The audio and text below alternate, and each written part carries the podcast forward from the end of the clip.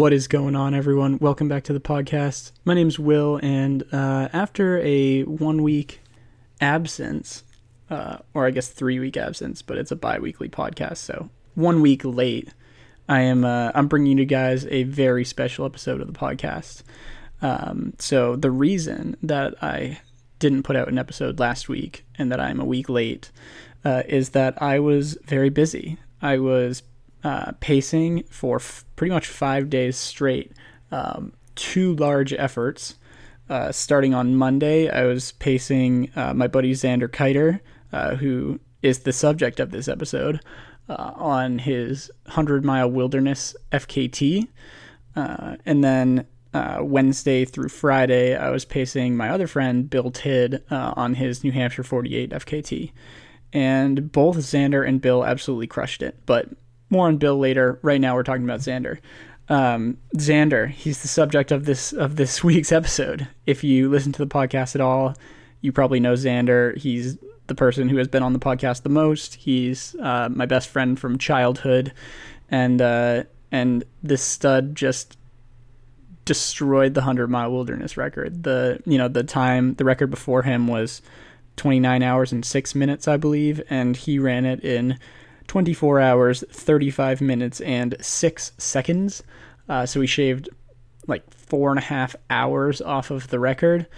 Uh, it was an incredible record to be a part of. It, it was so much so much fun. Uh, I ended up pacing Xander for like 40 miles, which was sick. Uh, I'll let the episode speak for itself. We talk all about it. Um, but um, yeah, before we get to the episode, I want to talk to you guys a little bit about my plan for the next three episodes. Uh, so, obviously, putting out this episode right now um, with Xander talking all about his his run of the hundred mile wilderness and that new incredible standard that he set for the FKT. Um, I'm going to get Bill Tidd on the podcast to talk about his newly minted New Hampshire 48 FKT uh, very soon. But uh, I'm recording this on on Tuesday right now. Tomorrow, Wednesday, June 28th, I am headed out for a hike of the Vermont Long Trail, which I am super excited about. Um, gonna take it easy, take it relative, you know, relatively slow. I'm I'm training, uh, I'm training out there, but I'm probably gonna do the long trail in about two weeks. Uh, which means that I may not have time to get Bill on the podcast before the next episode comes out. So, my thought is that releasing this episode now, and then I'm going to record, I think, an episode from the trail uh, over the course of when I'm on the long trail. You know, maybe I'll do like, maybe I'll do 10 minutes of recording a day and then paste all of those. Uh, paste all of those 10 minute segments together and make a podcast out of it. Maybe I'll do one long thing. Maybe I'll do a bunch of mini interviews with through hikers that I run into. I don't know, but the next episode after this one will probably be long trail content.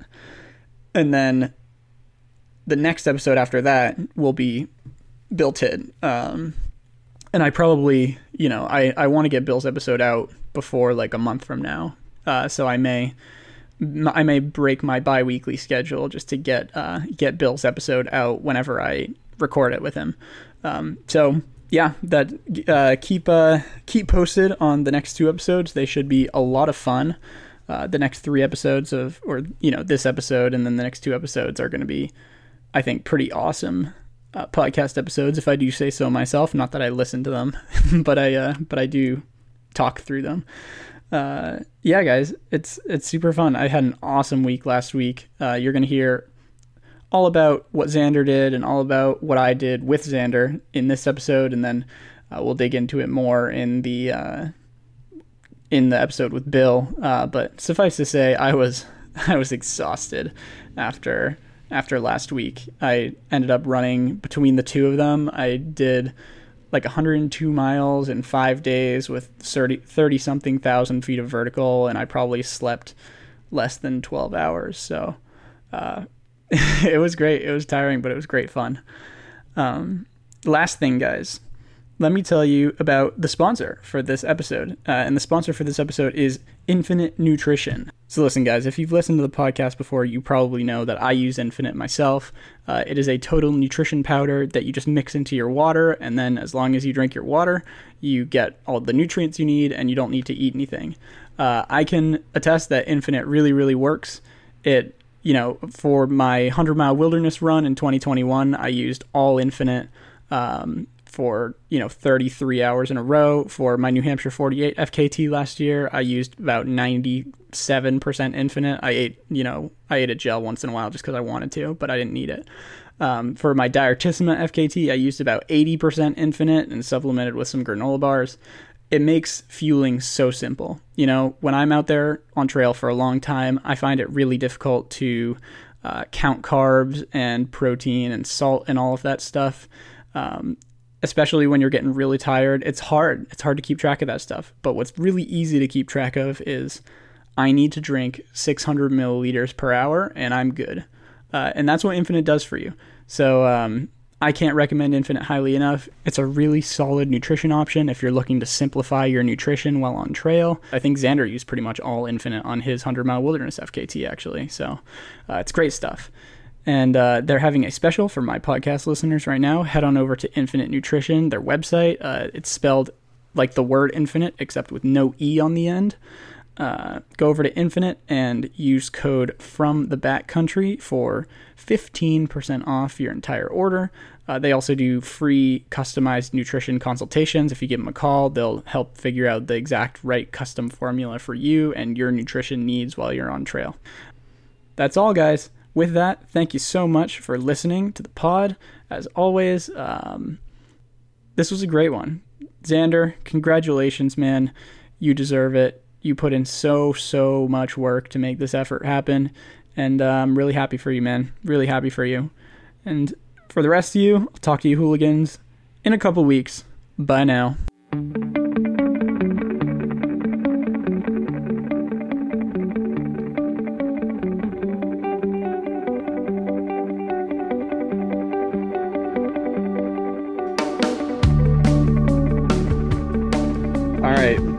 Xander Keiter. There, I feel like there are there are friends of the pod, then there is the friend of the pod.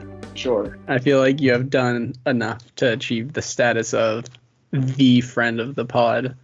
It's huge. Welcome back. It's the highest honor that I've ever received. Yeah, I know it is. I know it is. Um, how are you feeling? It's been we're recording this on on Saturday, June 4th, uh, June 24th and you finished running on Tuesday. Yes, yes, I did. Uh, I'm still feeling very tired.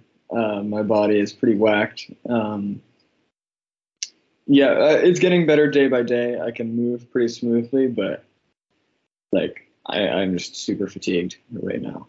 Yeah, sure. yeah. Hundred mile wilderness, four uh, or 24 hours, 35 minutes. 35 minutes and six seconds. And six seconds. Someone's got someone's got an opportunity to to slide in under those six seconds and still hit 24 hours 35 minutes. Exactly. Yeah. So, I'm leaving leaving a lot of time out there. Yep. Uh, yep. So, yeah, man, this we're, we're gonna. There's a lot here to talk about with this run. Um, I'm wondering if if we can start out with maybe a little bit of a a, a, a deep conversation icebreaker. Sure. Um, you know, we ran this route together back in 2021.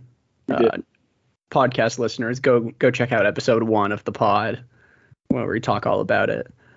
Um, and then in 2022, obviously there we did the 48 and you got injured. What has this record chasing this record meant to you in the sense of you know, I feel like I feel like both of us knew that you had that you had in you the ability to like make one of these big things happen. And I'm sure a lot of people listening to the pod knew it as well. But like how just explain to me sort of like your mindset over the last few years and how how frustrating if it's been frustrating how frustrating it's been to to sort of not have things work out and then to have it work out this time like what has that all meant to you Yeah. Um, so, first of all, I like in high school running track. You know, I was very good, but not great, and I always sort of knew that I had the engine to do the ultra stuff. So when when when we and Nick did started training for the hundred mile wilderness the first time, it sort of felt like I was coming into the thing that I was supposed to be coming into um, right? It, it had it had been a long time coming, um, and then that first one with Nick was it was a really special moment because we sort of proved that we could do it, mm-hmm. um, even if it wasn't it wasn't as fast as we wanted. Um, but during that run and since that run, yeah, it's it's been it's been a real challenge knowing that my fitness was was up to up to par to do a lot of the really cool things that are out there in the New England FKT space. Um, and honestly, the the failure was really, really, really gutting. Um, I I think sort of throughout my life, uh, people have always been like, "Oh my God, you're so great at this," and so great at a bunch of things, but yet they'll never give like they'll never say that I'm like I deserve the thing that I really wanted, the A goal, right? Mhm. I've always had to sort of settle for um, the B goal, which is fantastic, which like has always been a great um, great situation to be in, but I have sort of never I've never gotten that experience of like I did absolutely everything I could. I came out and I came out unequivocally like on top. Yeah And so I mean that that really hurt with with the 48 for sure. Um, and uh, this time around, you know, I knew I knew I was in I was in much better shape than I was pretty much at any point in my life. Um, I think that my training in New York was was really really well suited to the 100 mile wilderness, and uh, I don't know, it, it feels it feels very good. But when, when I was scouting the trail, I I was one of my mantras out there was like that this run was going to be like a reinvention because uh, to the extent that people were perceiving me in this space. Um, I, I think that they have perceived me as sort of a sidekick character to to what you have done, um, which is a role that I'm happy to play. Um, and but but that I I couldn't I couldn't finish the job, couldn't Mhm. finish it out, which was sort of a a continuation of that feeling that I had in like an academic sense for for a long time in a running sense throughout um, sort of my track career. Um, and so I was I was just saying like this run is about reinvention, uh, like, and we're gonna finish the job this time. And so, you know, it came out. It crossed the Abol Bridge unequivocally on top. Yeah, you did. Yeah, dude, that's sweet. I'm so I'm so glad it it worked out, and I. Yeah, there. Okay, one one thing, one one tangent you talked about is your training in New York, uh, and I know there can there there will likely be some people listening to this thinking well, your training in New York City was optimized for the hundred mile wilderness. How does that that seems uh that seems counterintuitive. So how uh explain yourself. What do, what do you mean it was optimized for the hundred mile wilderness? Or it, it was relatively well optimized. Yeah, yeah. Yeah, I think that being in New York honestly made me focus on um, made me focus on sort of the macro level things that you can get really good at, right? Like the most serious drawback is that it's harder to get on the trail, right? Which sort of means that you aren't practicing that like proprioception Mm-hmm. much. But obviously, I do have like quite a bit of that built up Sure. over the years. Um, and ultimately, that you can train that relatively quickly. You cannot train like the aerobic base quickly. You cannot train sort of like your um, lactate threshold quickly. Mm-hmm. So like I was able to really dial in on getting uh, a large amount of base training for me at least, um, and really really working at sort of that threshold pace where like essentially no pace below threshold felt difficult. Like I, I could just I could just move. Right. And one of the things that I said to you a lot was that like I would be doing these workouts and I just I never had to stop running. Even Mm-hmm. even, even though I was going pretty hard for a very long time, like it never had to stop moving, or never had to stop running, um, and that was definitely a strength like that I took out on the trail. Um, when when I was running through the night, I was like, I'm still running, like I'm still in this, like as long as I can run, I, I'm absolutely still in this. Mm-hmm. Yeah, yeah, no, no, no, for sure. And so, in terms of your training, you know, for people, I'm I'm sure there will be some new people listening to to the to the pod who haven't necessarily heard all of your backstory yet. Um, so the 48 last June, we're doing it together, we're killing it together, and then you dislocate your ankle around mile 100. You push, you can't keep pushing through about mile 130, and then it basically it becomes literally impossible for you to push more. After the 48, that's in June 2022 what is what does the process look like both physically and mentally? How quickly are you turning around and saying i need i'm doing the 100 mile wilderness. I'm like going to train specifically for this for a long period of time and what what led like what was when did your training start? What was the build up and like what made you decide after the 48 that you needed to go back to the 100 mile wilderness Yeah, I think I always knew that I was going back to the hundred mile wilderness.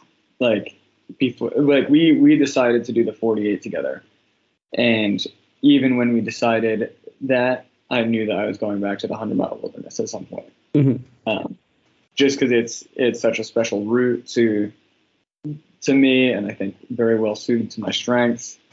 Um, so it did not take that long for me to sort of say, okay, this is the this is the goal. Um, but it did take me a while to sort of get into that, into like legitimate training. I think that it started when I moved down into New York. Um, and yeah, physically, it took a long time to to recover from the 48. Mentally, but the physical process was sort of as you would expect. Um, sure there are no there are no sort of hiccups. Um, uh, for the first like month or so after the 48, I was really really down. I think. Um, I I I knew that I would rebound, but I was down. Um, and so that took me through to like the end of July, right? That that feeling of like, oh, I love running, but like running is not loving me right now.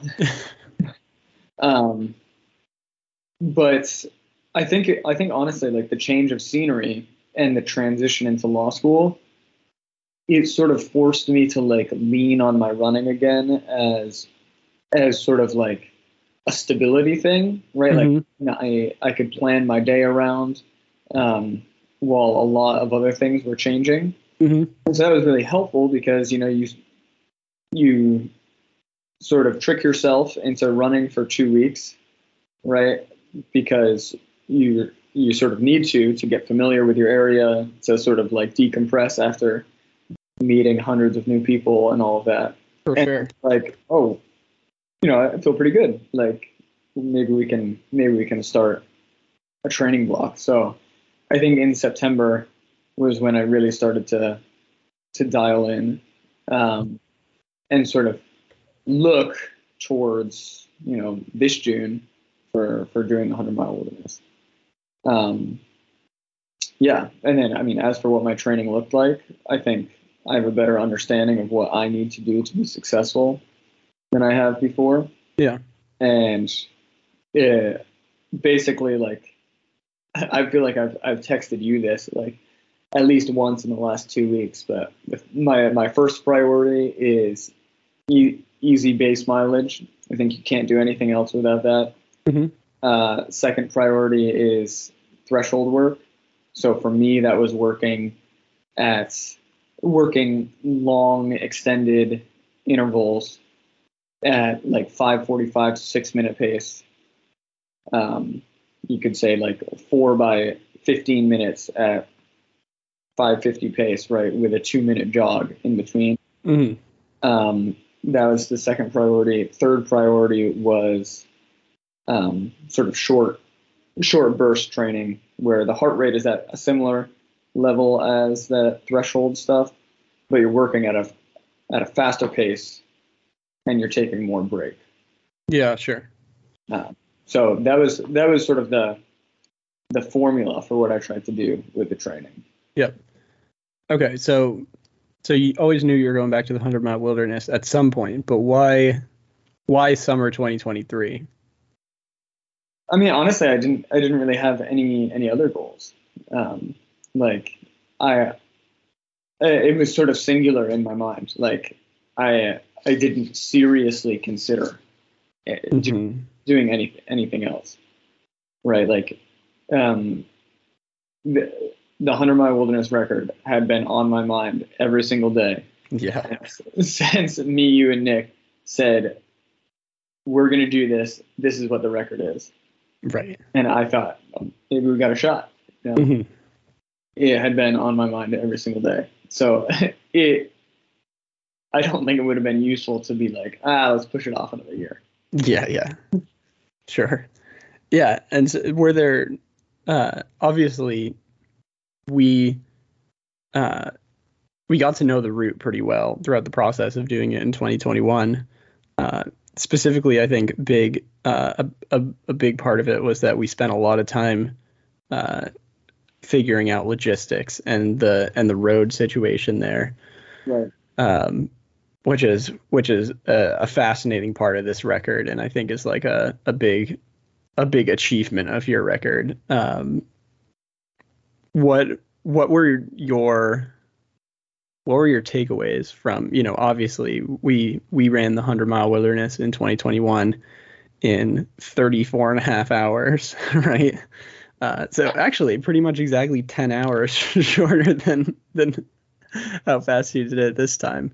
And you know it, obviously um, it wasn't limited by by our fitness at the time. It was limited by by nick's various bodily problems.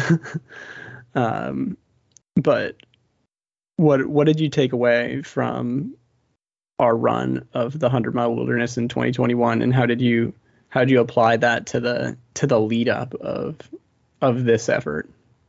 Yeah i i think that the the biggest thing that i took away was that at the time was just that we could do it right? We could we could do 100 miles. Mm-hmm. but to be honest i i didn't think a ton about that run in, like in the last few months of, of training. Um, that really wasn't mine. Uh, other than sort of the subconscious, like knowing like what the trail was. Yeah, yeah, sure. Right. Um, but I, I really didn't didn't think much much about it. Um, it was a great sort of launch pad though from a logistics standpoint, right? Like such a blessing to not have to start from scratch. Mm-hmm. Um, on the logistics side, like my dad had driven the route like multiple times before. Um, he he knew the water crossings. Like he and just having that already on a piece of paper, even if I had to change the format, was like was a huge leg up on somebody who is like trying for this record the first time, hmm right? Um, and so I did know that. I, I think that that made me able to dial in more small things about the run. Yeah, sure. Was that because we we we started from a, a higher level of knowledge? Yeah, yeah, that tracks for sure. Um, okay, so we've given him a nice 20 minute warm up to just talking about background. I'm sure there's stuff we missed, but I'm sure it'll come back around. Um, let's talk about let's talk about the effort, or I, I guess we're still talking about the lead up to the effort because, um, you know, you you were pretty locked into this past weekend uh, around the the Juneteenth weekend, um, and as as people who live in New England know, the this spring has been extremely wet up here, and last week, uh, last week was no exception. With you know Thursday, Friday, Saturday being heavy rain in in northern New England. Um, talk to me a little bit about your mindset, you know, planning planning this whole whole run, and then um, you know, actually talk to me a little bit more too about the process of like, um, you know, putting together the crew and your training, your no, not your training document, your uh, your effort document, which is uh, a really good, a, a really good, um, you know, planning document. I love a, love a good planning document, and then then also talk to me about how how the rain made you think about things going into it. Yeah. Um, so pulling the crew together, uh, I had talked to you. I had talked to my dad very early on. I knew that it was going to be working out for your training, and my dad is, is always always down for an adventure. Mhm. And, and I knew that you would be able to throw down a lot of miles on the trail, which Love throwing down miles. I'm super grateful for. But like that's a huge thing, right? When you're thinking about pulling together the rest of the crew, hmm one if you have one person who you know is going to drop at least 30 it becomes so much easier to round out the rest of the mileage um, Yeah. and one of my one of my things was like um I, I wanted this to be as fast as I could go. I really wanted like no no caveats and like uh, the, and there's a massive one with the effort how it turned out right like the Sure. the wetness is a is an enormous caveat Mhm. but like, but it, it is one. It is not like a multi-factor, Sure.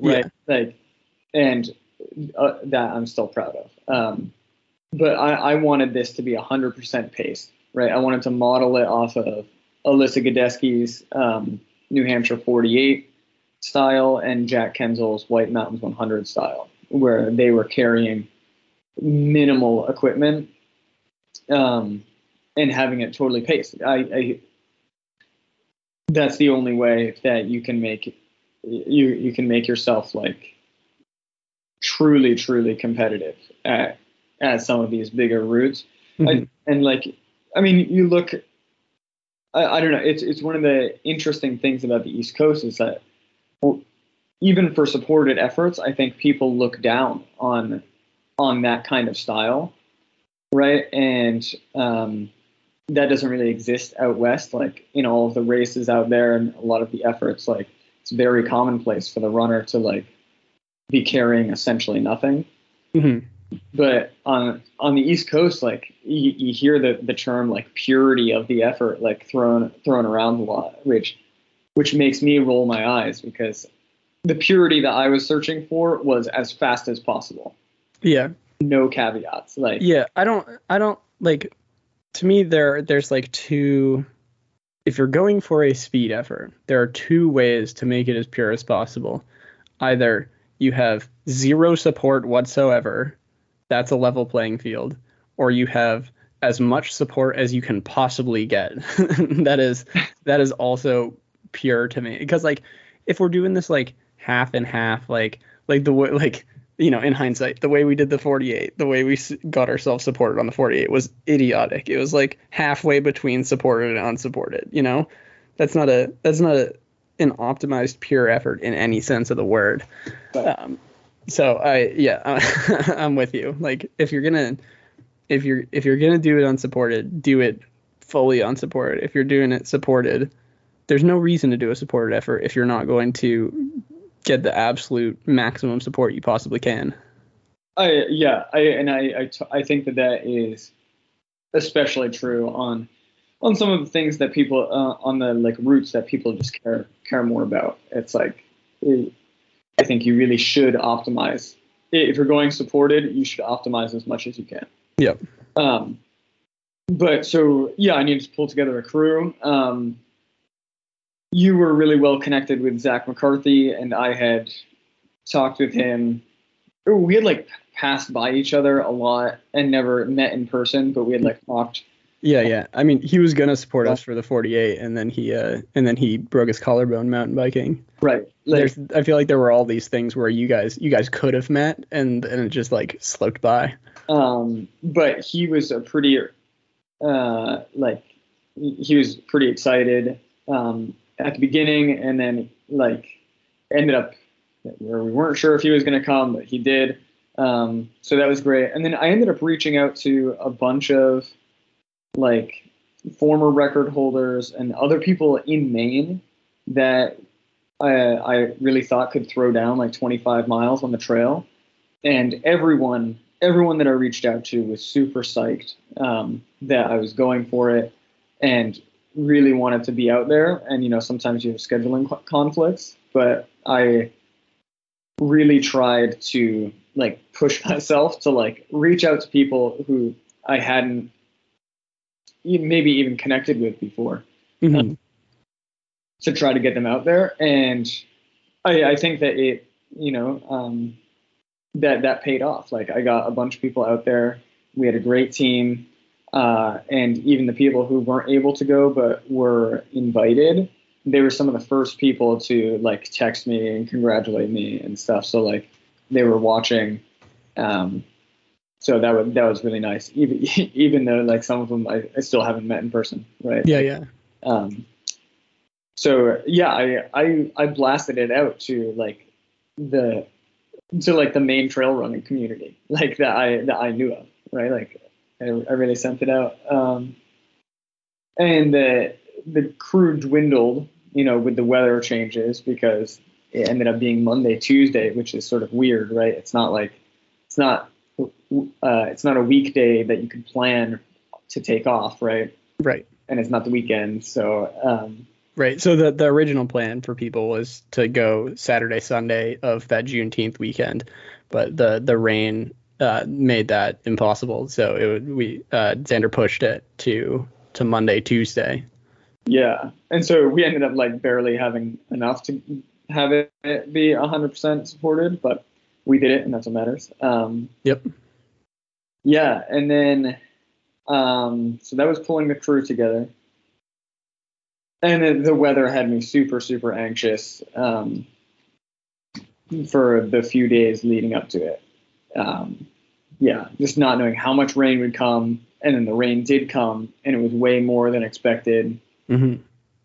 And you know, I, I, I mentioned in my trip report, like I went out and scouted two of the river crossings, the east and west branch of the Pleasant River, and like you correctly like made fun of me for that decision. Um, well, he did. He did it on Sunday, like right after two hours after it stopped raining. And i was like yeah of course the water level is going to be absurd.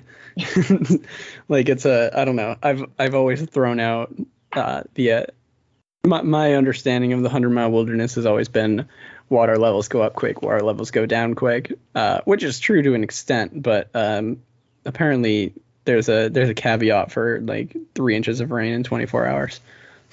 Yeah i mean the uh, it was like yeah, so that was scary, and I was I was a nervous wreck the night before. super worried because I was like, oh my god, like I I just met like a couple of these people. Like, what am I? what am I taking them out into? but you know, you have everyone there, and like looking forward uh, in the weather forecast, it didn't really make sense to do it then either, right? Like, is it was going to be 80 plus degrees for the rest of the week. right. I wasn't ready for that, and then starting this weekend, it's a it's another batch of batch of huge rain. So, um, and I wasn't ready to push it off. Yep. Like, I, I hadn't I hadn't trained for like three weeks, right? Like Right. pushing that to four and a half, five weeks, and then still having to deal with the same the same sort of condition game that that did not like bode well. So uh, you know we went for it. Yep.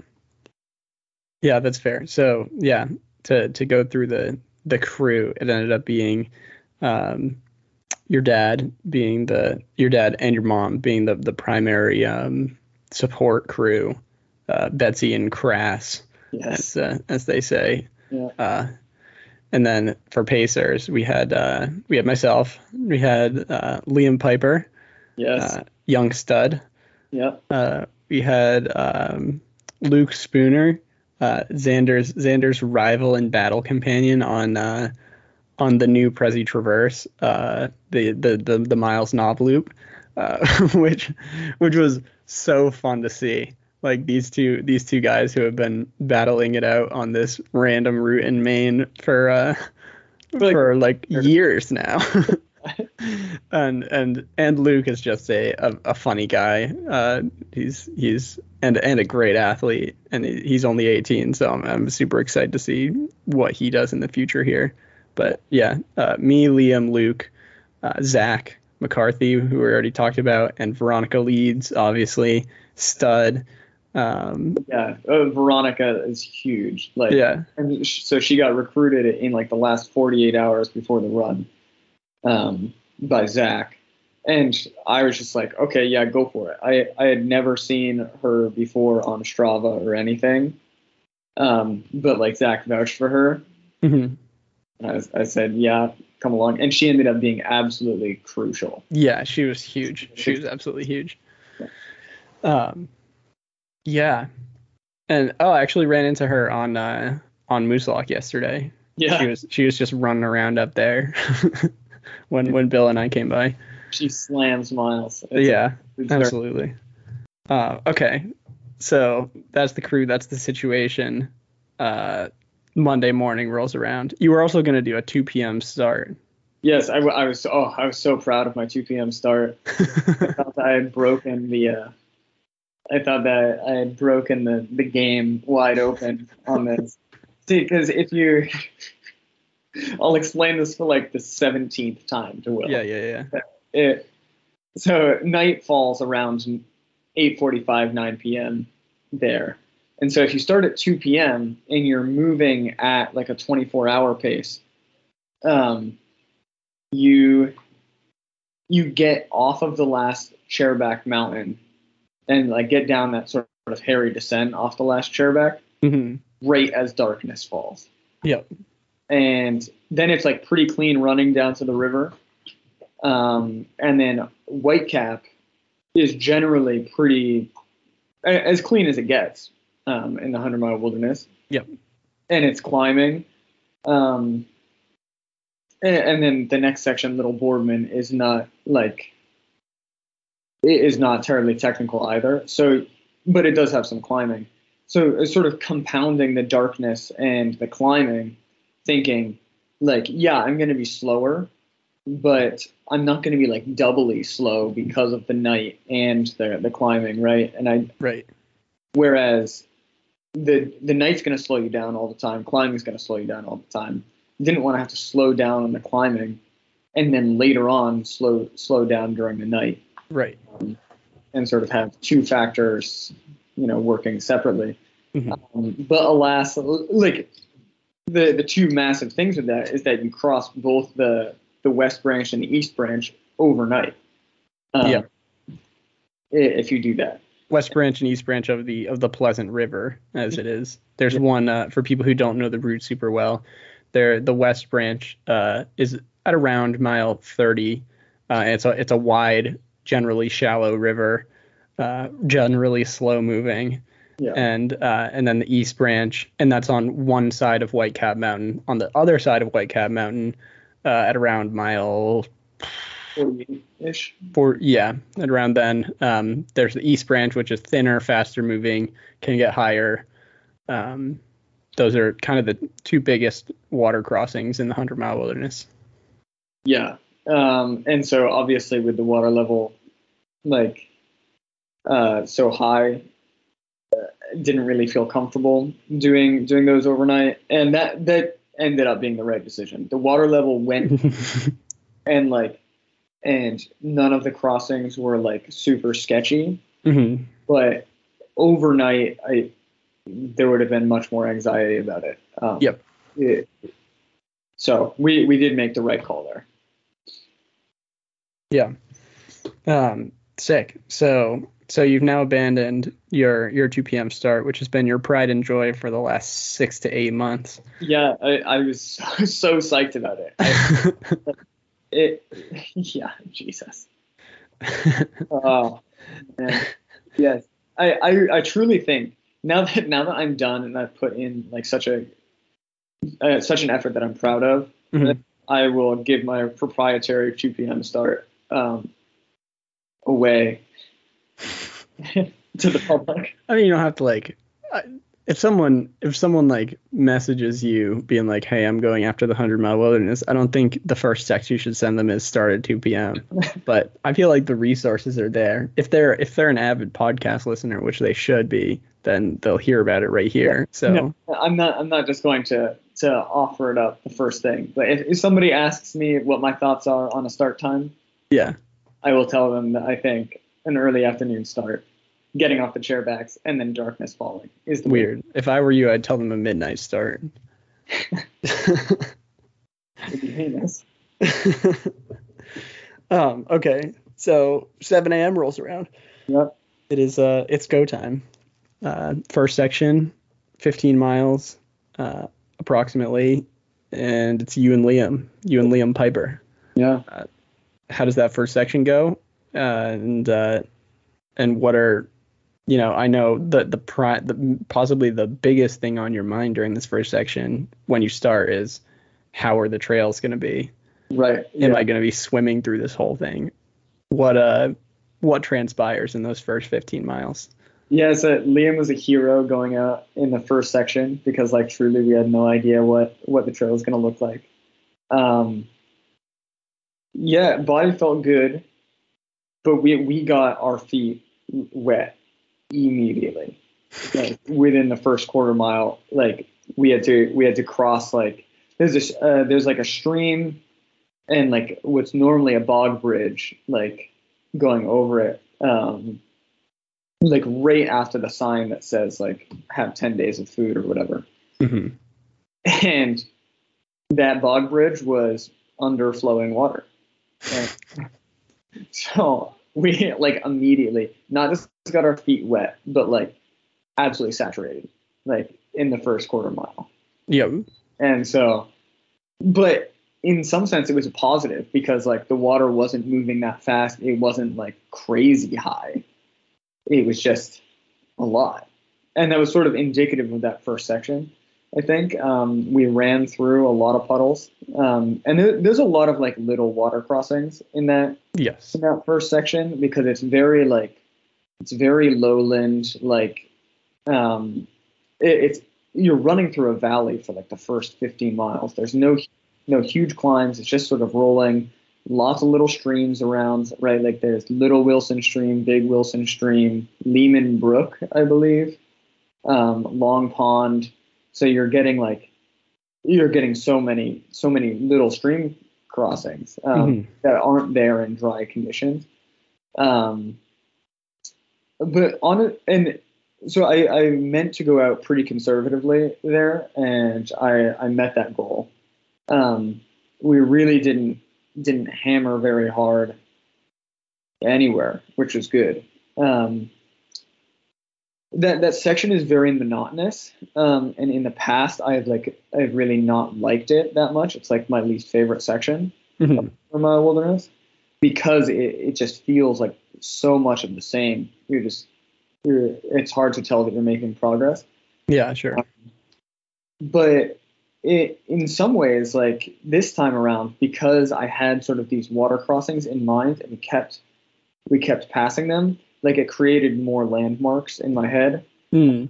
And so if, yeah, I could tell that we were making progress a little bit more. Um, and uh, I ended up being very happy with it. And you know, there's one water crossing at like mile 14 or something, um, where a, a trail runner had gotten swept away, unhurt but swept away, um, you know, on Sunday, and well, we got there and you coached me and Liam across. Did not help. I want that clear. did not. Yeah, yeah. Did not physically help, but coached us across. Yeah, no. I'm about to I'm about to pat myself on the back huge. Yeah. listen, listen guys, as as avid podcast listeners of of my show, you know that I love big miles. but I told Xander 30 miles. Uh, and then um, with the with the water crossings and like having through hiked, I was the only person that had substantial experience crossing like fording rivers essentially. Um, and so essentially I got 10 miles added to my day via uh, my basically my job was to get to water crossings and scout him out so yeah. that so that when Xander got there I could just like point and be like that's the way across. So yes, I did not uh I did not push him across. That is like, very against the rules, but uh I just I just said step on that rock. Yeah. And, and that was that was hugely helpful, right? Because it, it gave me a ton of peace of mind during the actual running. Um, So, uh, like mentally and emotionally, that was that was that was huge for me.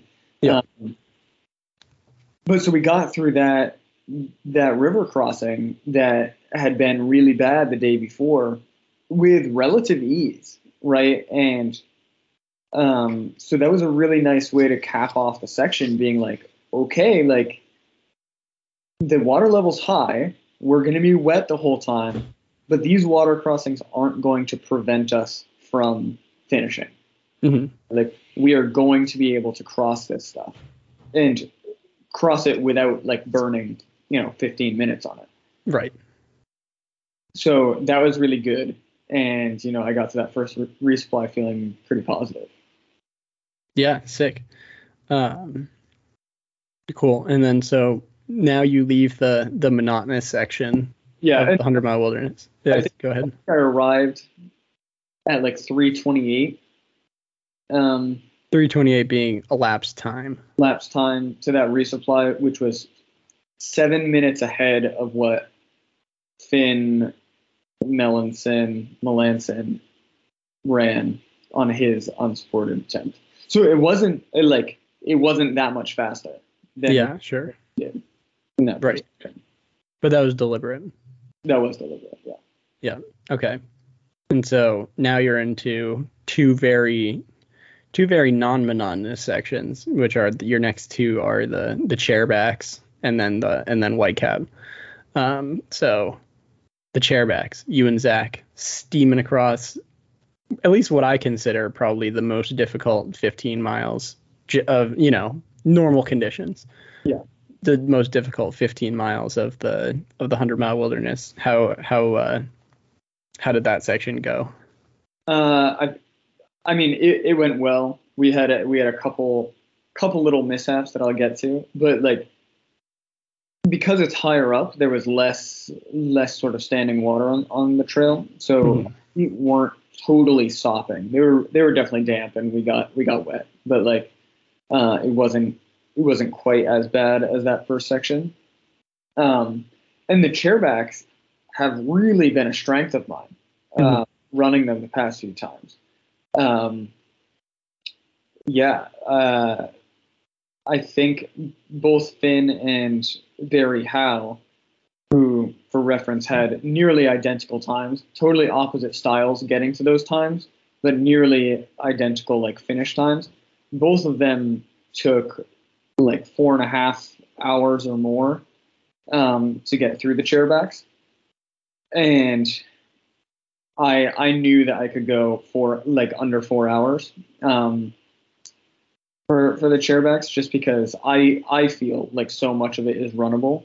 Mm-hmm. Um, there there's some climbs, and as as long as you just like, and then the climbs are difficult, but as long as you just don't cook yourself on those climbs, Just you can run, you can run so much. Of just the hold the rope, as they say. Right.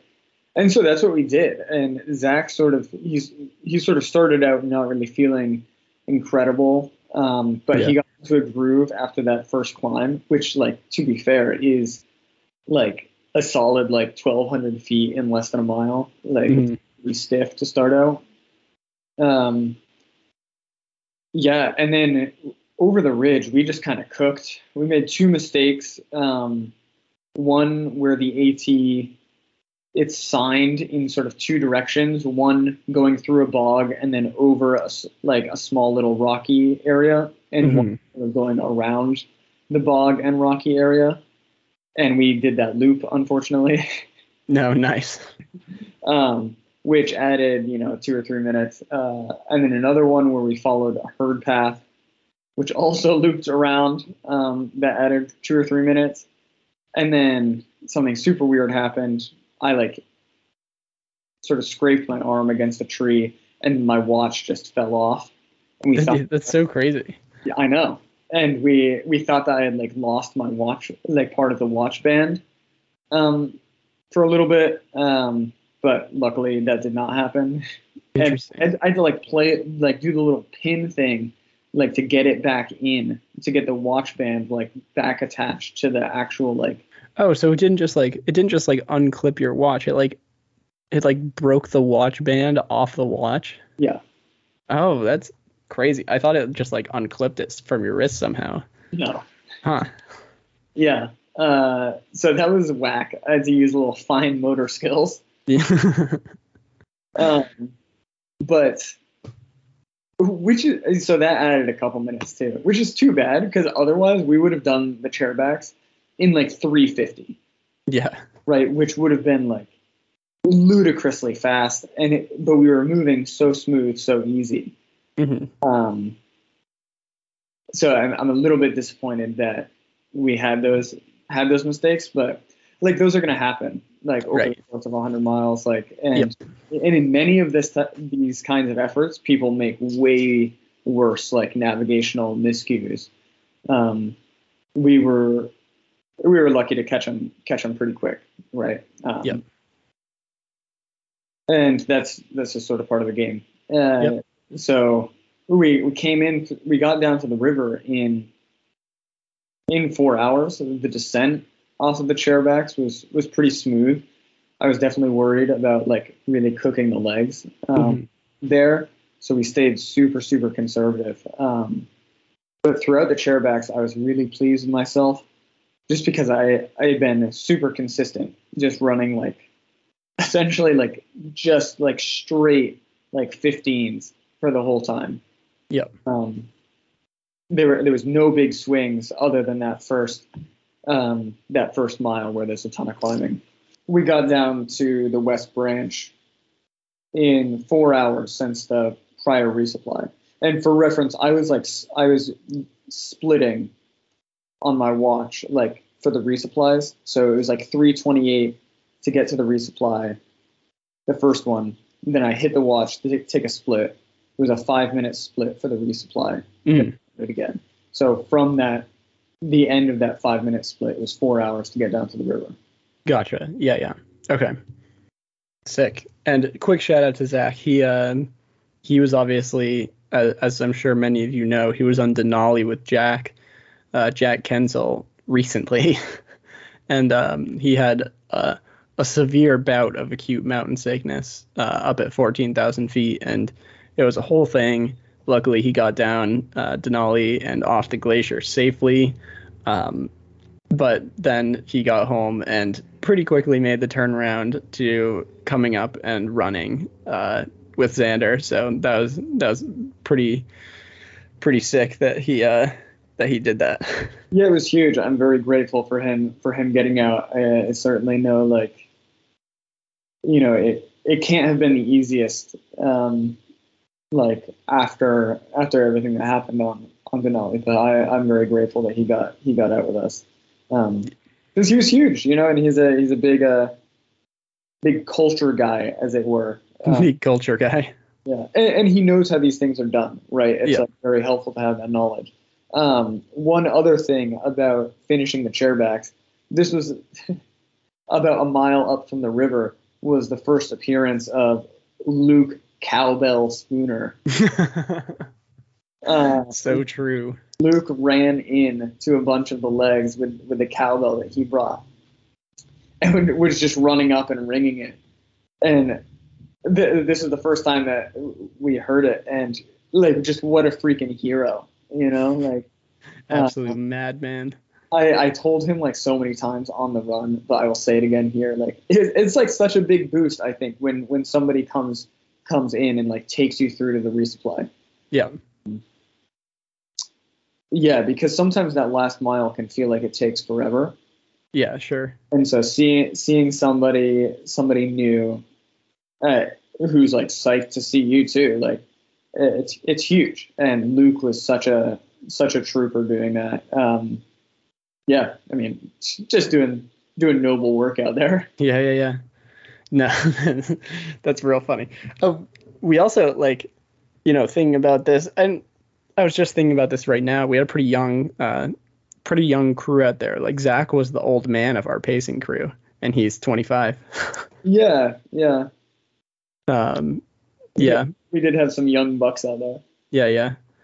Uh, yeah. So then you come down to to the to the west branch of the Pleasant, which is moderately moving now. yeah uh, but more like more like thigh to waist deep instead of ankle deep like it usually is. yeah uh, definitely definitely waist deep for me Depends on which rock you're stepping on. yeah Uh, but yeah, so um, you motor across there, and then uh, and then the world's greatest pacer, who is shortly here going to start a, a pacing company right uh, and charging people for it, uh, takes you over Whitecap in a flawless effort. Uh, talk about that. Uh, talk about that stretch of the trail. So one, I was really pleased. It took us six minutes to get across the river, do a resupply, and then start. the yeah, next- that was quick. which is like insane, given that like you have to cross this like pretty serious river and then totally change shoes and socks. Like, um, that I was I was very impressed with how quickly our team handled the resupplies. Yeah. Um, but yeah, and after the chairbacks, I was probably about 45 minutes to an hour up on on record pace. Mhm. So the, the 29 hour mark, uh, essentially.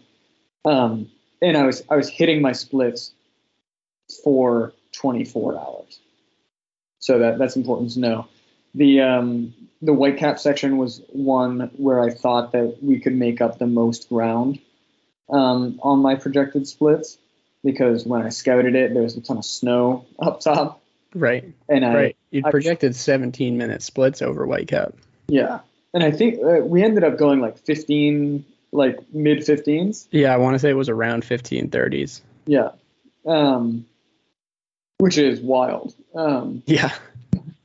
Uh, yeah, this is where I really put a gap on the prior records and where like the 20, 24 hour mark really became like on the table, right? Mhm. If I had if I had melted down a, even a little bit on Whitecap, like 24 hours would have been a real stretch. Um, but th- this was a great section. Um, we ran the first five miles of like gradual gradual uphill very smoothly i Yep. thought um, really not expending a ton of effort it was it was it was pretty wild um, and again it's a little bit a little bit drier conditions there because things are you know you're at slightly higher elevation Yeah, yeah. um, but I was very pleased with with how we handled that. Um, the climb up to Gulf Hagas is is I think the steepest climb of the whole thing. Is Um, it really? I always I always thought that the that the Barren climb was the steepest. It might be, but like the, the you know that the barren climb is going to be brutal. Right. The Gulf Hagas one, I think, is. I personally think that it's very difficult, Mhm. and but we just. I, I think I told you like right before. It was like if we're in a hiking gait, we are moving very conservatively, Right. and we just we just got up it with like very little uh, very little issue, and then once you're up Gulf Hagas, things become very gradual. Um, both descents and uh, and ascending the other three peaks up there. Um, so we like we motored um, like across that ridge. Uh, I do think that we could have gone faster. There were there were parts that we could have run more uphills that weren't terribly Nah. technical that we probably could have run I don't run up hills. but it was all part of the like sort of conservative mindset. Like one of the things that Barry Howe really tried to get into my head um, was that like you can make up so much time in the back half. Like you you need to get to the top of Whitecap like feeling very much alive Yeah, for sure. without without cooking yourself like at all really. Yep. Um, and so I that was sort of driving, um, you know, my, my thought process going through going through that ridge. Um, but we ran really smoothly on the on the flats and downs. Uh, we ran a lot, um, and I again the, the the name of those first 45 was just like stay super consistent hmm which I think we did. Um, yeah, the uh, I, we I think we both sort of forgot about Whitecap specifically. How like if there's kind of an intense section of climbing to get you. Whitecap is like 3,600 feet. Yeah. A very intense bit of climbing to get you up to 3,500, and then you just like hang around for three quarters of a mile Yeah. 3,500 and 3,600. It's like actually ludicrous. yeah, Uh, definitely. So that was annoying. But we like summited at like 10 hours, 35 minutes, which, um, Yeah, it's real fast. yeah, which is real fast. Yeah. And that, that was huge. We, we were psyched at the top of White Whitecap. Yep. Because like e- even there, we sort of knew like barring a, a complete implosion, I was going to break that 29 hour mark. Yeah, yeah, yeah. I mean, it became it became clear pretty on pretty early on that well, at least for me, it it was clear going into the record that there was going to have to be a severe severe implosion for you not to at least get the record. But that Yeah. wasn't, you know. I mean, we can talk about this a little bit. Like that, that was like, barring a severe implosion, like getting the record was a foregone conclusion. That wasn't like we were we weren't even really talking about that Yeah. like we were talking about we were talking about um okay on a good day what's a what's a reasonable time to try to hit? On a on the best day possible what's a reasonable time to hit? And uh and i think the the lines you set for that were were i think like very reasonable. Like if looking at the at the leaderboard for for the 100 mile wilderness going in if you didn't know the kind of prep and training that you had, you'd think that those goals were kind of ludicrous. But I felt very comfortable. Like when so his I mean you can talk about the the paces that you'd or the the times that you had considered for for different objectives. Yeah, I um I, I sort of thought that on a on a good day, I was very confident that I could run 25 hours. Um, and on a great day, I thought that I could run 24. But I knew that the margins were going to be really slim for the for the 24 hour mark. Um, but I think really helpful to go out at that 24 hour pace because like I knew it wasn't going to blow me up to Mhm. go at that pace, right? And if things just weren't going my way, I could throttle down, right? And and still be very much alive, not have burned too too much, right? Like the 24 hour pace was a reasonable thing to like set myself up to do, even if it was going to take like close to perfection. Mm-hmm. Um, and th- there's a lot of things that chipped away at at that, but um, you know, uh, yeah, those those are my lines, 24 and 25. I, Yeah.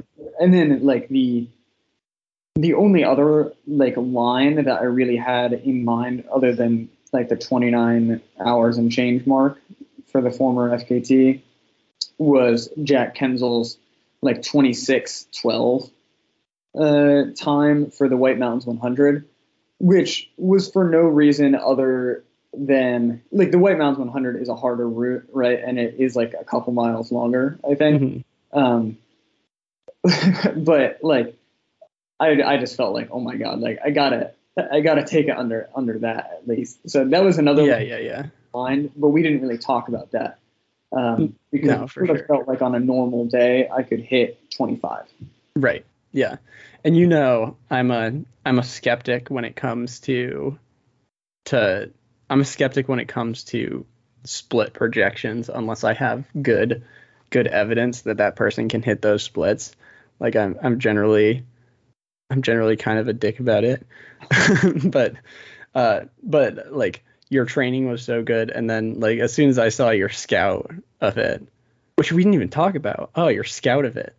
Uh yeah as soon as i saw your your your time on the scout i was like yeah th- this this is this thing's fucking toast tell them tell them we're we're diverting off of your actual effort but tell them briefly about uh about your scouting mission Okay. Well, it, no, it's good because Whitecap is such like a it's such an important moment in the in the race right from a pacing perspective, right? Like, explain why that is just like kind of maybe the the the bigger layout of the 100 mile wilderness and why whitecap is such an important part Yeah. So there's like there's 4,500 feet of climbing in the Whitecap section, which is huge. There's mm-hmm. There is between 16 and 17,000 feet of vertical in the whole thing, and there's like 4,500 in the Whitecap section, uh, and there's about there's a little bit over 4,000 in the chairbacks, and there's about 3,000 in the first 15 miles. So add that together, and you have and Whitecap is at mile 40 also. Mhm. Um, add that together, and you're like between 11 and 12,000 feet of vertical done in the first 40 miles of se- like 17,000. Right? Right. Like, there's a disproportionate amount of of climbing in those first 40, which Right. is why if you go out too hard in the 100 mile wilderness, like you can't take advantage of the flat stuff later on yep um, which is which is a huge trap, right? Um, yeah, it, and it, it can be a trap both ways. You can go out too hard and cook yourself and not be able to take advantage, or you can go out too conservatively, summit whitecap, which is marks the end of that sort of disproportionate climbing stage. Um, you can summit whitecap too slow, and then you can't make up enough right particularly if you're dealing with the night in the second half. Yep. Um, because that that throws another curveball, right? You might be planning on on picking up a lot of time, but the night really can make it difficult. Um, so Whitecap is enormous. It's like a it's a big landmark where like okay, it's like the the big climbing is done. Like now this becomes this becomes like a 55 56 mile run for the most part. Mhm. Whereas before you're doing a pretty even mix of running and hiking, and there's very, I think, only a few athletes who could who could be running more than like two thirds of the time, yeah me uh, two thirds or three quarters of the time. Yeah. for those first 40 miles. Um, but in the back half, if you're if you're fit, you can run like probably 90 percent of, Mhm. of the mileage. Um, so it's uh, Whitecap is, a, is an important moment. Um, the scout, yeah, I went out just after finals in the middle of May. Um, and ran the trail in three days. I did the first 30 on day one, second 30 on day two, and then the last 40 on day three. Um, and my running time for those were was just under 23 hours. Yep. Um, without really working super hard.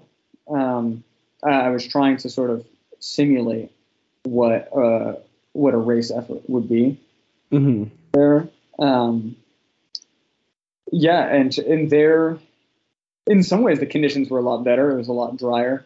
The water crossings were not hairy at all, um, but there were a ton of blowdowns um, because you know the trail crews hadn't hadn't gone through yet.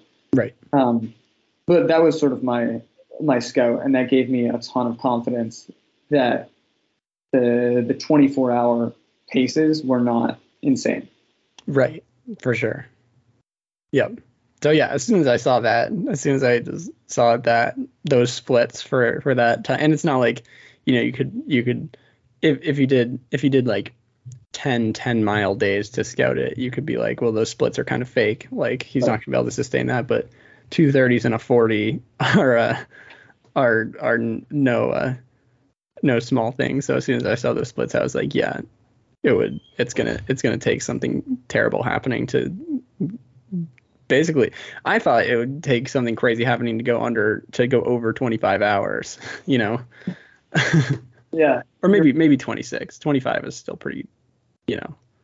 Anyway uh, yeah um so i think we're still talking about Whitecap. we got to the summit of Whitecap 10 hours and 35 minutes. Yeah we're um, and and then we're headed down, hit the shelter, and who's at the there? There's a shelter like right off the backside of Whitecap, uh, maybe like a third of the way down the descent, yeah. and who's there with the cowbell Dude, Luke is there.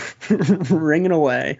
Yeah, Uh, hero, and he's like pacing the next section. So he's like, he is just out there trying to get three extra miles, like doing that round trip uh, up to the shelter. Yeah, absolute beast. Uh, he takes us down, and that that descent off Whitecap, you lose a ton of vert early on, but then it's like it's pretty clean running.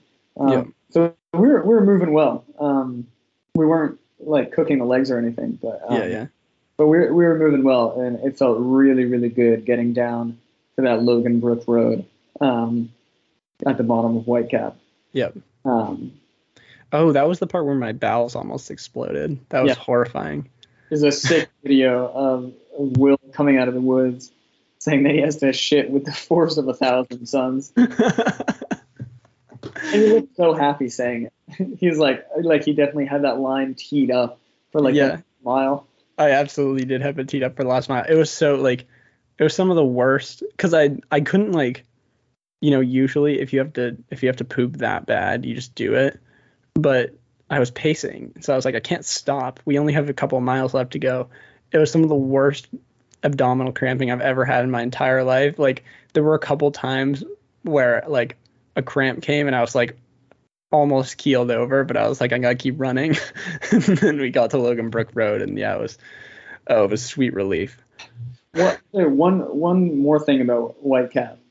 Um, there were, there was a time where I started feeling like a little bit of pressure in the stomach, Mm. um, and it sort of seemed like I just hadn't like burped for a long time. Yep. And Infinit sort of causes me to burp a lot. Yeah, yeah. Uh, but I took a Pepto, and that problem resolved itself in about a half an hour. I'm a huge believer in carrying Pepto on, on ultra efforts. I, I think it's huge. Um, I, I think it can ward off nutritional failures. Um, Right. Not that there's any chance of nutritional failure with Infinit, because it is God's gift to runners. right, right. Uh, but anyway, okay, down at Logan Brook Road. So that next section has it's about seven miles. It has two two little little climbs.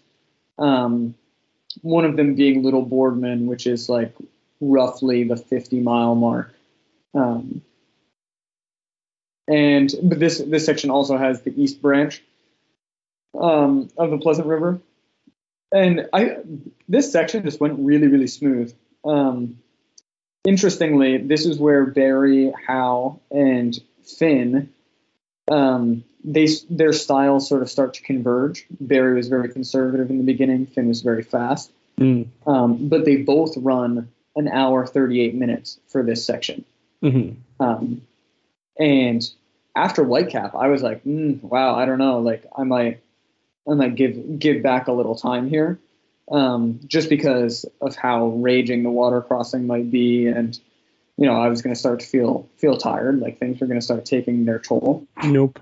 Uh, but no, like Luke, I dude, Luke just Luke just kept chatting me through it. Like he had a really really good sense of what I was going to be able to run and what I was going to be able to hike.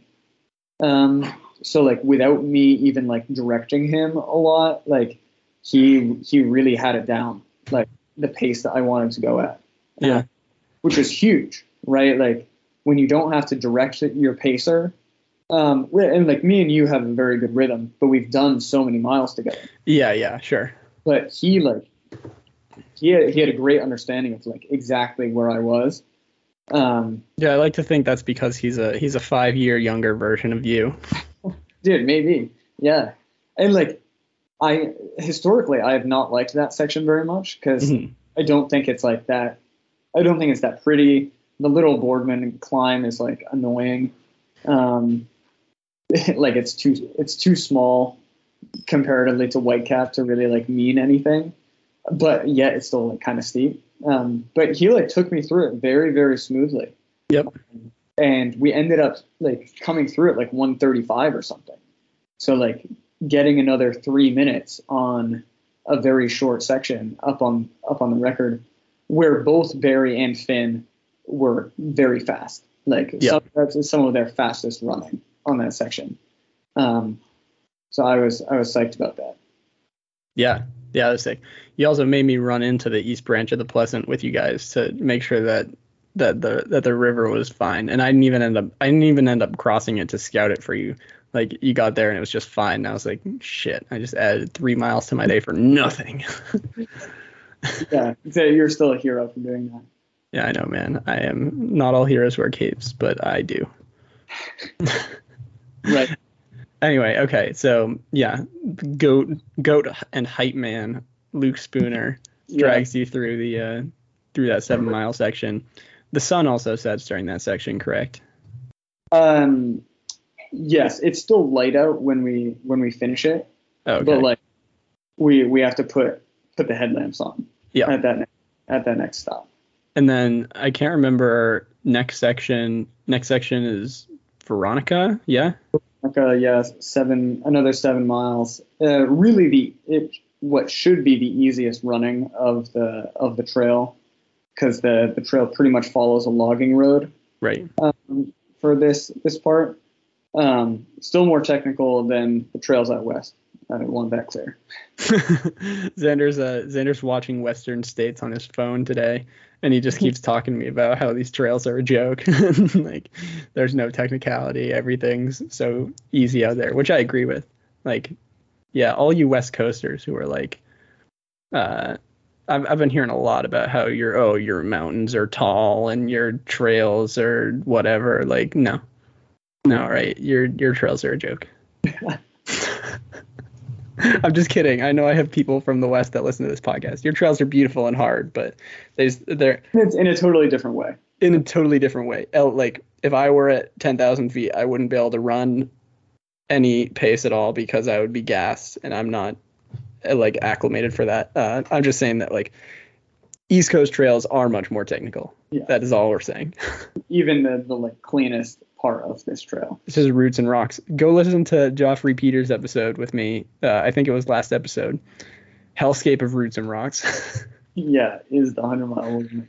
yep. Uh, but yeah, uh, the, this section with Veronica was was great. Um, there's a little like little water crossing that I hadn't really remembered um, in the first like mile or so. hmm Uh, that was like kind of kind of sketchy uh, as the sun was going down. Um, it took us a little bit longer to get through it. Um, unfortunately, this section is like lower elevation, so there was a lot more water on the trail. Yeah. Um, and we like slogged through it pretty well. I was hoping to to pick up more time here because it's just so clean. Right. Um, but it, it sort of started this interesting dynamic where the water was like slowing us down. You know, like there were there were parts on the trail where it's like knee deep water and like you can't really run. You just sort of have to wade through these like these sort of puddles, I guess. Mm-hmm. And but then it would be like bone dry for the next quarter mile, right? And so you, start like really like working hard on on the clean stuff and then getting really slowed down like going through the more significant water. yeah Um, and we we would have to deal with that for for a long time. Um, but this section, you know, went uh, uh, this section specifically, you've got to go fast because the trail allows you to. Right. Uh, so they're like they are pretty critical miles where like if you go a little bit too slow, like you you can you can give a lot of time back. Um, it, even if you're running like 14 minute miles, which is like pretty quick for the the 100 mile wilderness generally. Mm-hmm. You, you've got to run pretty fast there. Um, but we came through in like 128, I think, for those seven 7.2 miles, um, which was slightly ahead of my like budgeted pace. Um, I'm trying to remember this this next road crossing with uh it's Joe Marin. it's Jo-Mary. I ju- I just don't I don't I don't remember it at all for some reason. Expl- what what happened in the next recent? So the next your next pacer was Luke, right? No, it was supposed to be Zach. Oh yeah. Zach, but but Veronica took the took the next one, ended up taking the next one. So Right. we did like 21 ish miles.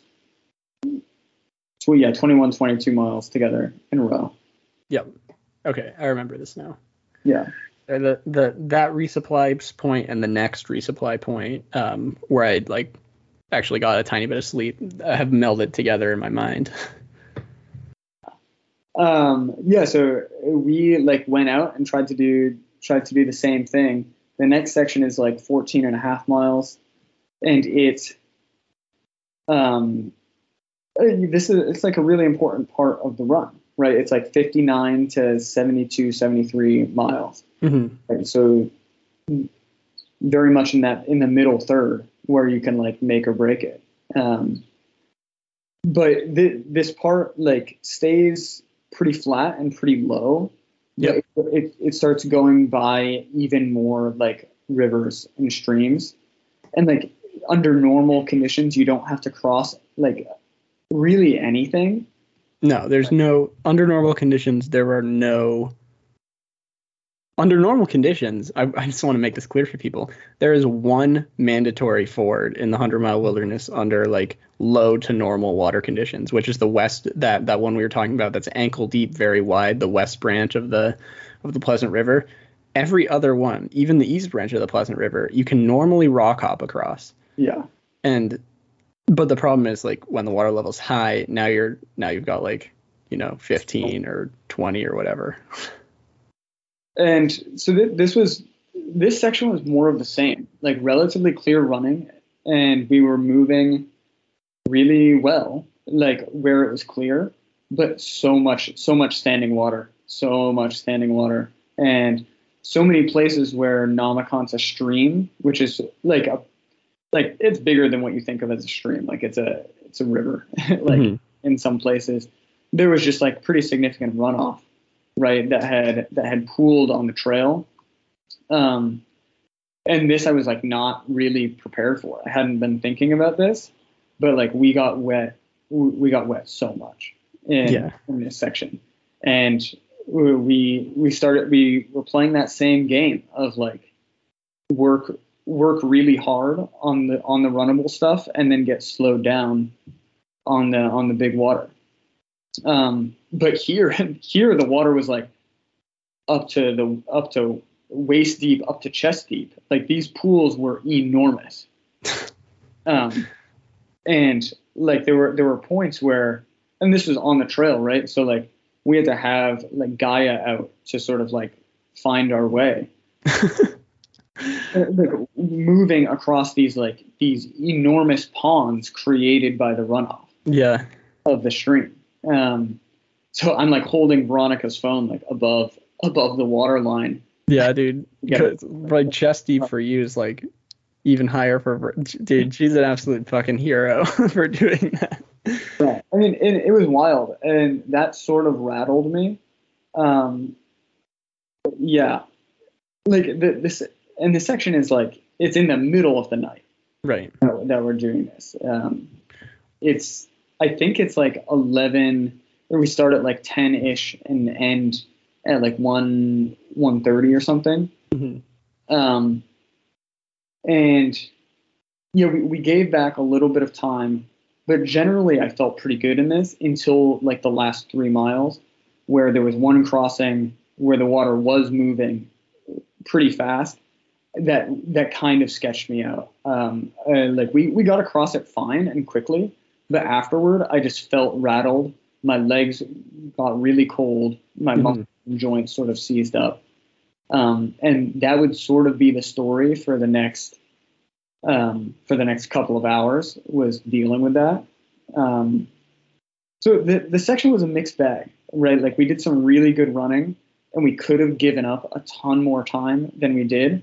Right. Um, we had planned. I had planned to come through at 3:15. We came through at 3:28, which is like not too bad. Um, all things considered, considering the night uh, and the in the water level. Um, but I came into that resupply feeling like okay, like 24 ish miles left, but like this is this is a big ask. Um, Right. and the the thing that was physically like sort of draining me was my my right knee um, just starting to feel very not stable hmm um, like i just couldn't trust it on anything super technical um, and like it was taking a lot of energy to land uh, on my right side Right. Yeah. Yeah, this is all happening. I also think like there had to have been a, a mental component too, right? Of like, you know, you're wading through chest deep water with, you know, what, 20 to 25 miles left to go. You've got to be thinking to yourself, am I going to be doing this for the next 25 miles? And if so, how fast can I possibly do this? Right. Yeah. Um, I mean, that, yeah, that was definitely going through my mind.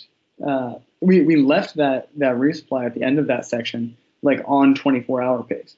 Which Yeah, that's the crazy part. The fact that like 24 hours was in the game for a long time despite those conditions. yeah. Um, and so I, I was very proud of that. But like, sort of as soon as we started the next section, which is eight miles, eight-ish miles with with Luke, and it has the Nesuntabunt climb, which is like Mhm. a pretty punchy punchy climb. Yeah, yeah. Uh, that we're going to be we were doing at like 3 a.m. right? Like kind of brutal. The Um, witching hour. a- as soon as we started i was just like oh my god like i don't have it. So th- this next section was physically my lowest point. Yeah. which is weird like because i came into that resupply feeling very positive. I was like we're still in we're still we're still in this. Like that was slow but it was probably the worst. Like we're still in this but it, it continued to be very wet um and and my knee just like really wasn't having it hmm hiking was fine. Um, I think just because putting less force into the ground, like the, the issue was more landing than pushing off. Um, and so naturally with hiking, like it, it mattered less. Um, I had hoped to go 15 minute miles for that section and just, I just couldn't, you know, like even on stuff that should have been clean running. Um, like I, I couldn't find rhythm, which is sort of the name of name of the game in that section. It's so hard to find rhythm, Sure. um, especially at night. But um, I couldn't find like any at all um, Yeah. because of the knee. Um, but I was very much like mentally in the game. I, uh, Yeah, yeah. I I was like very very dialed in. I like I knew what the splits were. I knew how I had to feel like going up in the Suntaban. Mm-hmm. Um, which which was great. Like it was great to be so mentally in the game. Like I hadn't had like a true mental low point yet. Um, but physically, this was like very low. Uh, and we saw you guys like six miles into the section, Yes. and you and my dad could both tell like this was, you know, the wheels were getting shaky. Yeah, well, I saw it because I, I walked in maybe like a quarter mile to you guys, um, just because I was bored, and I, like, Luke came by me and um, said that you were still doing okay on the climbing, but that you couldn't really run the the flats anymore, and that that worried me. Not in the sense of like, were you gonna get the record because you were just so far ahead of it, but it worried me in the sense of like, oh man, if you if we start getting into the the the mindset and the place of like I can't run the flats, then like how much how much time's gonna start slipping here. Right. Yeah. And so I mean that that eight mile section is where the most time slipped away. Yeah. I I think I went like uh, I had planned for two hours, which was a pretty aggressive split um, to begin with, um, just because Nesuntabunt is like pretty technical and pretty, you know, it's a difficult climb. But um, but I came in at like 220, which is like a lot of time to give up for an eight mile section. Sure. Um, and but, geez, yeah, coming into that last resupply, we're we're we're 20 minutes or so behind 24 hour pace, and um, but my dad has has two knee braces, and we put those on. We took a couple extra minutes on the resupply to get to get those on. Mhm. Um, and then it, then it's me and you starting, you know, at like 3:45 in the morning on that last section. Um, yeah, where and starting, I sort of knew 24 hours probably wasn't going to happen, like getting under 24 hours. Yeah, I by by the time you came through, I think I had done the math out. We, would have had to have done like sub 13 minute miles to to hit 24. We would have to do something pretty insane. Yeah. to to get there. Um, and I, I sort of knew that I didn't have that. Um, Yeah. Which is so like- which is too bad because it's like you hold on to 24 hour pace for so long and it slips away. Right. In an eight mile section. Well, yeah, and so I knowing I kind of knew that 24 hour 24 hours was gone, but I also knew that like if you fi- if you knew that 24 hour pace was gone, which I knew you probably would, that it would be really easy to slide into like I'm going to get the record, it doesn't matter. So then like my goal going into that was like no way in hell, I don't care how hurt he is, he's not dropping under 25 hour pace. And luckily it wasn't even close and and you self I think it took probably half of the section, but about halfway through the section you really self motivated. There was just a lot of uh there was a lot of negotiation and uh and compromise in that in those first probably 8 miles of the section. Yeah. Yeah. So, I mean, the good news was that I put the braces on and the knee stability thing sort of worked itself out um, quite quickly. Yeah. And I was able to run the flats again, sort of how you would expect, you know, someone to be able to run the flats 84 ish miles in, Right. um, which is like great news. The Mhm. bad news is that the next eight miles, I would have my mental low point of the run. Um, and yeah, you you were pushing me really really hard. Yep. I I wanted nothing more than to run like just jog like between 15 and 16 minute miles, like all the way through. You know, to the climb Yep. up up rainbow ledges, and then you know finish with wh- whatever I had. Yep. 'Cause I knew that that would get me under 20 25 hours. Mhm. Um, and yeah, that that's all I wanted to do, and you would not let me. I remember like running the first couple miles. It was like a high 15 and then a low 15, and you were like, "We're barely under 25 hour pace. Like we need to make a cushion here." Yeah. Uh, and then you made me run like sub 14 for the next couple of miles. Yeah. It's like, oh my god. Well, I remember my my strategy was essentially I was gonna I was gonna slowly ramp up the pace until you told me that it was like absolutely not sustainable, which you eventually did. and then I would back off to like 15 seconds per mile slower than that and force you to do it.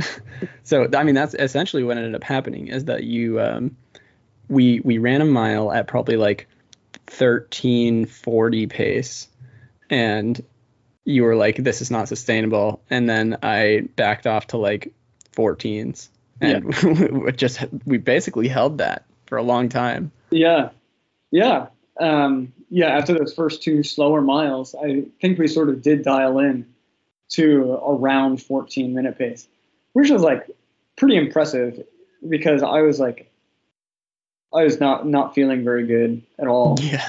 I was like, I was having to pee constantly, and I started feeling very very sleepy. Um, Yeah, no. I mean, you were definitely cooked in the sense that you like you you weren't you weren't leaving things out on this trail. Like you pushed yourself really really hard. yeah, yeah, but like th- things were not not not totally right in the in those eight miles, and I was feeling like I wasn't feeling like super down. I didn't feel like oh my god, like I can't do this. It was just like wow, I feel like really tired, really really tired. mm-hmm. Um, and as soon as I told you that I was feeling sleepy, I had been feeling sleepy for like two miles before, uh, and then I told you that I was feeling sleepy, and you like just like basically would not let me feel sleepy. Uh, I had no sympathy. Yeah, and and then I told you to get out the uh, the smelling salts. Uh, yeah, I did the same thing to Bill on the 48, uh, but my my exact line is if you get on the ground, I will kick you and pour water on you. So it's just not going to be a good time. So why even do it? yeah, and yeah, and I never really had a thought of like I should like I should lay down right Yeah. now. I was like, I'm like I'm tired, like, and that's not like a good thing. right. but I I took a whiff of those smelling salts, man, and I was like, uh, I mean, it it just bought me enough time, right? yeah. I I became really wired for like five to ten minutes, and it was a it was a jump start. Um, Mhm. and I I, t- I took that that that sniff of ammonia at like seven and a half miles into the section, and the the Rainbow Ledges climb starts at um, around mile ten, right? And so like I I sniffed it, Yeah. and then then it's like you, after ten minutes you're at like eight and a half miles, right? And it's like oh wow that climb is coming up like pretty soon Right. try to let's try to keep the wheels moving um and then like we really like we moved up that that climb like very very well Yeah, yeah. I was actually uh, that was fascinating to me because we the last time I had done that climb was on the 100 mile wilderness in 2021 and I for I forgot just how small it is and like when you're you know when you're on fresh legs and you're not 90 miles in it doesn't feel that bad but I but I do remember on like when I ran the 100 mile wilderness feeling like that climb was like Everest. it was like awful. But but yeah, no, we we moved up it really well and I remember like us getting up to the the little mini alpine zone up there and being like, "Oh, we're we're already up here. That's sick."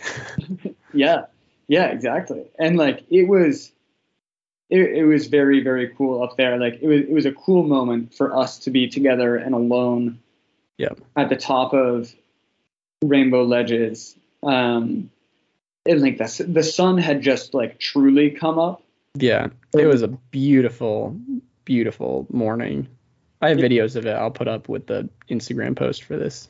Yeah, it was like just before like 6:30 or something, um, and yeah, I mean, it, it was gorgeous, right? Like there's there's like fog fog around, but the sun is sort of shining through.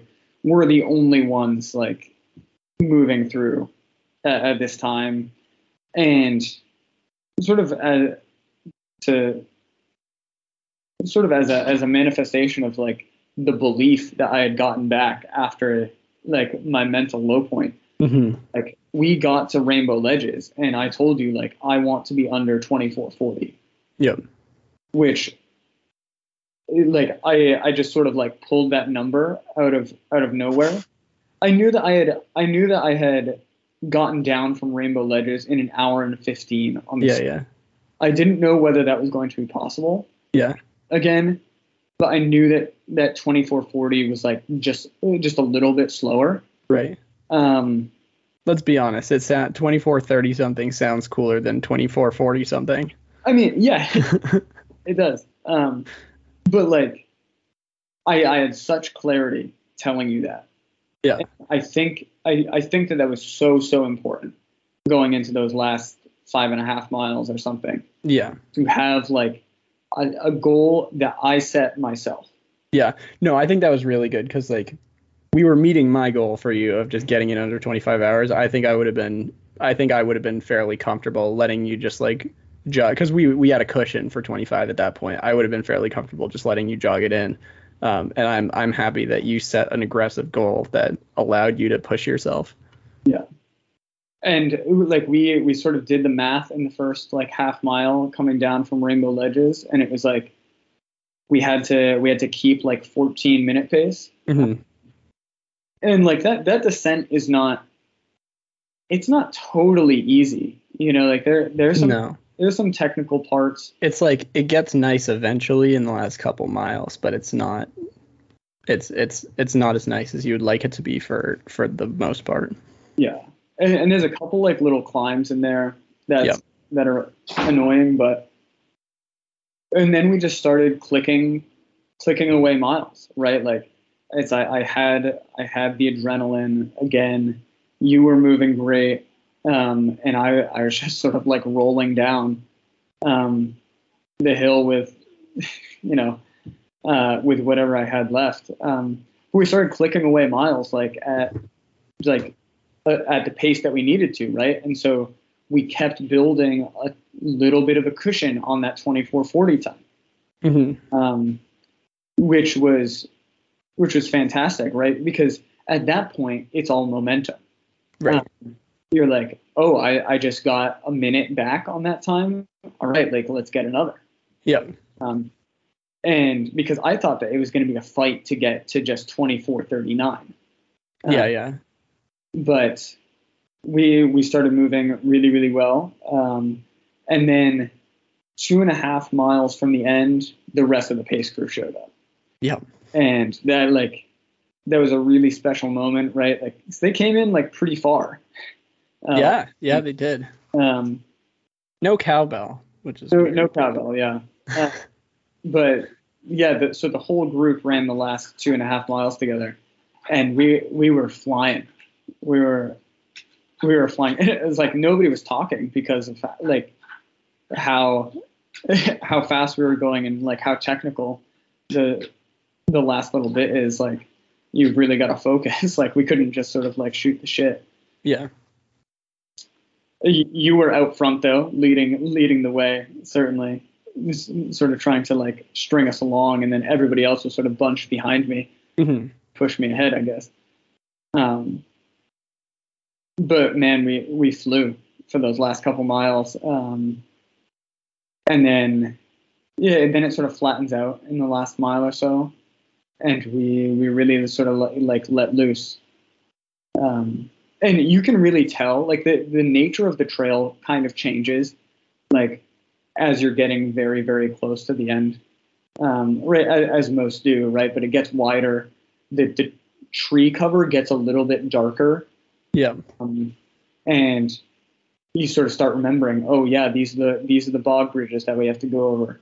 Like Yeah. this is that little rise like before you hit the the like hiker registry hmm um, type thing.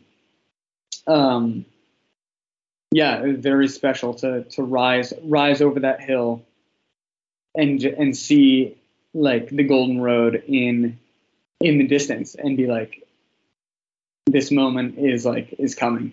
Yeah. Um, Yeah. and then you know we we exit onto the Golden Road, turn right, and it felt like we were absolutely flying. And uh, I, I think that we like moved at like sub seven pace for for, for the Golden Road section uh, to Abol Bridge, just like Yeah, no, you cooked it. Yeah, yeah, you found you found those track legs yeah. at the end. Um, yeah, and like what a special moment to get to finish with everybody uh, and hug my dad at the end. Um, Yeah. Yeah, no, you had a you had an emotional moment with your dad at the end, and I wanted to see, you know, he's been obviously a, a big part of this whole hundred mile wilderness journey over the past um, two or three years for you, and like what did what did that mean for you to to to sort of get to the end and you know basically have this have this two or three year project and partnership with your dad on this route come to fruition Yeah, I I mean it's like one of the most special moments of my life, I think. Like hugging him at the end. Um we just worked so hard together on this. Like spent so long on the phone.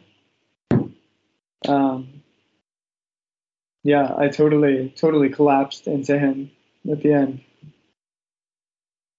Um, it's sort of hard to describe.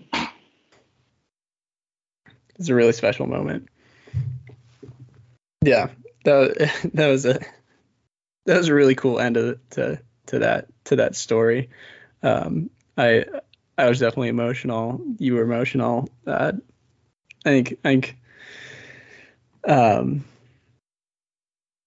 yeah man. I'm i'm so happy that that that this one worked out for you. It's it's like i've i don't know. I've i i felt terrible after the 48 um about how it ended for you. And like i've just al- always always known that you have that that you have that yeah that dog in you which you i mean you've already proven but it's you know it's it's one thing to prove it to yourself and know that you have it and another thing to to say like i just obliterated the time on one of Maine's most classic trail running routes. Yeah. Um, that's so, great, and I'm I'm glad. Uh, I'm really happy that uh, I got to share some of it with you, and I'm also really happy that you got to share with your parents and uh, and the crew. Uh, that was a really special pacing crew, especially for just like one that kind of came together at the last minute. You know, Yeah. uh, it could have it could have could have been very different depending on the depending on the makeup of the crew and and it was really really good um yeah man Yeah. I mean, it, it was it was just so cool, right? Like to do it uh, on such a ending on such a beautiful morning, right? Like the fog is sort of hugging Katahdin. Like you can see the pe- the peak sort of like coming through, and it's like 7:30 in the morning, right? Like nobody's out there. Um, nobody's out there except for us. Um, the ice cream shop's not open yet at the at the Abol bridge camp store so that's kind of a bummer Um, but it, it was really just like an incredible time.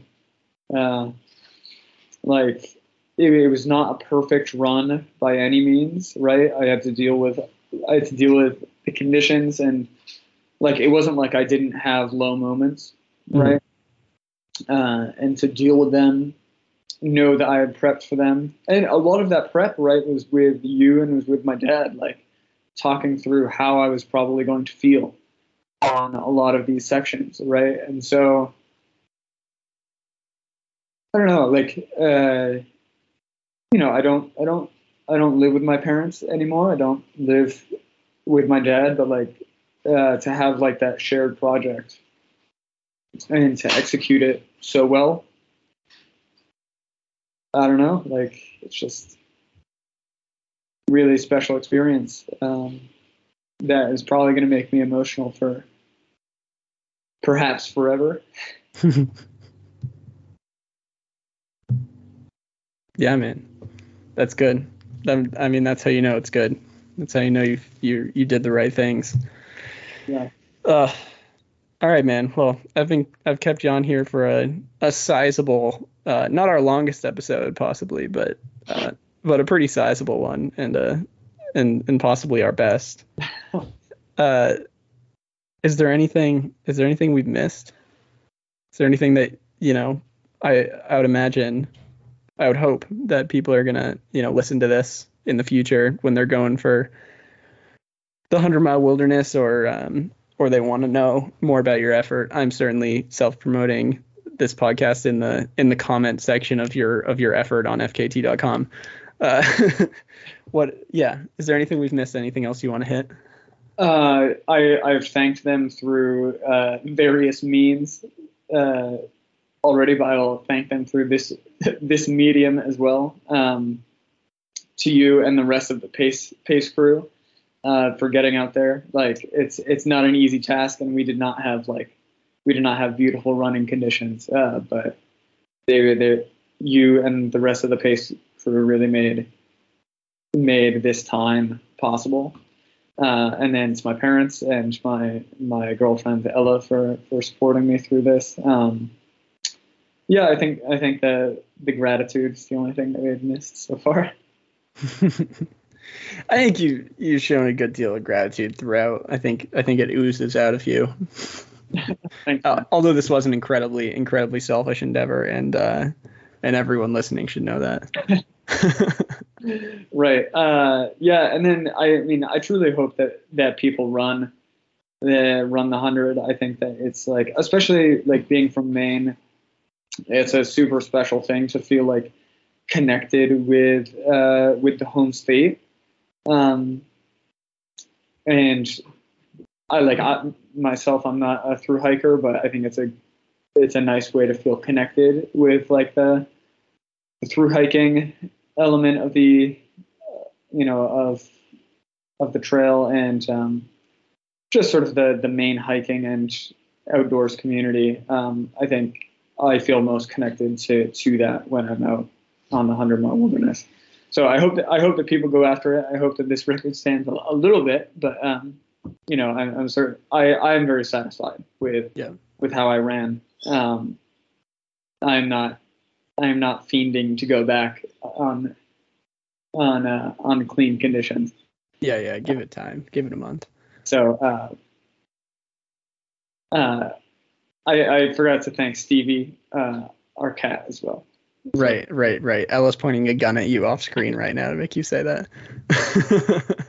um, but uh, um, yeah, I, I, hope that people go after it. It's a it's a really really special route, um, and I, th- I I personally think that it's Maine's best.